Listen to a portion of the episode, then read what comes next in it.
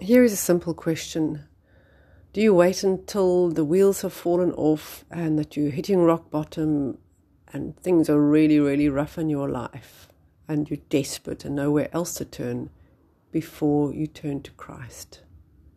Are you walking with Him now or are you waiting until that moment is when you just have nowhere else to actually turn?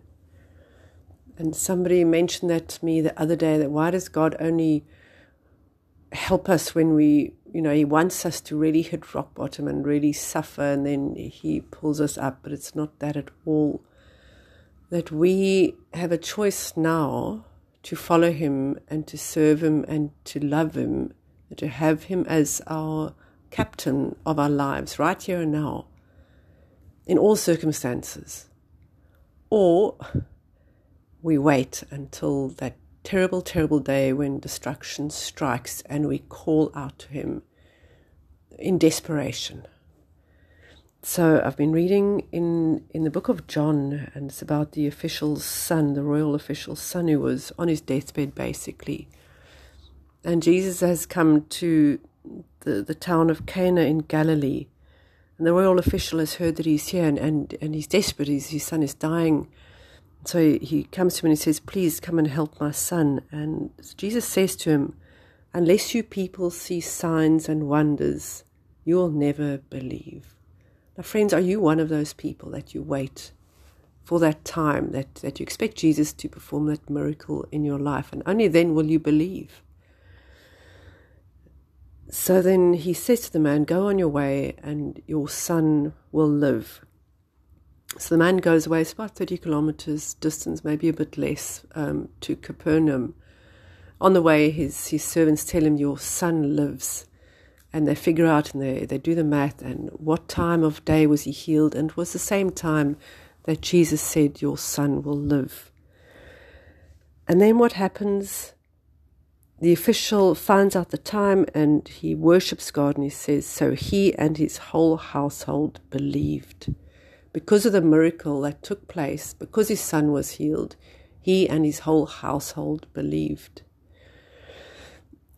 And I just want to encourage you, friends, don't wait for that desperate moment in your life. Don't wait because maybe that moment won't come and then you still don't believe. You go through your life trudging along without Christ, and maybe you never will have. And we say that God allows suffering and evil in our lives. Sadly, often those are the turning points for us. Maybe we don't get those moments and then it's too late. So I urge you now to turn to Him right now. Don't wait. Don't wait for that devastating moment when there's nowhere else to turn because right now there is nowhere to turn in any case. He's our only hope. He's the only point to our existence right now. He gives us eternal life.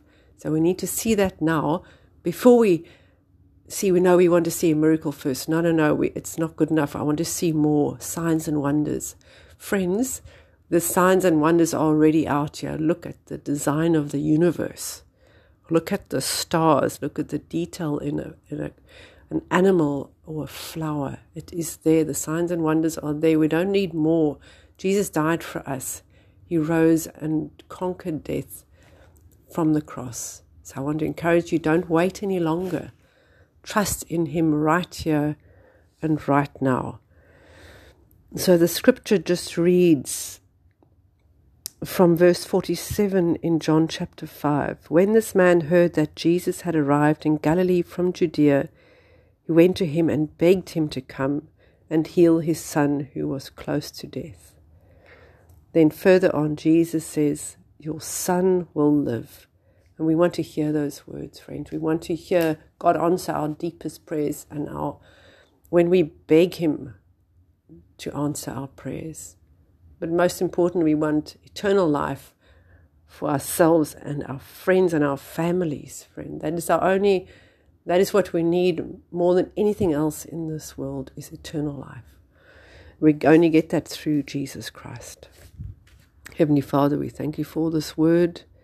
Thank you that you did heal that official son, that his whole family was saved as a result of that miracle. Jesus, help us to not expect miracles from you, but to, to understand that you've already performed the miracles in our lives, that you've given us eternal life if we would only claim it. We love you, Lord, and we just pray that you'd open our eyes to see the truth and to see you all of the time and to trust in you to help us get through the day to day things and into the future. Jesus, we love you and we trust you. We give our lives to you. Thank you. Amen.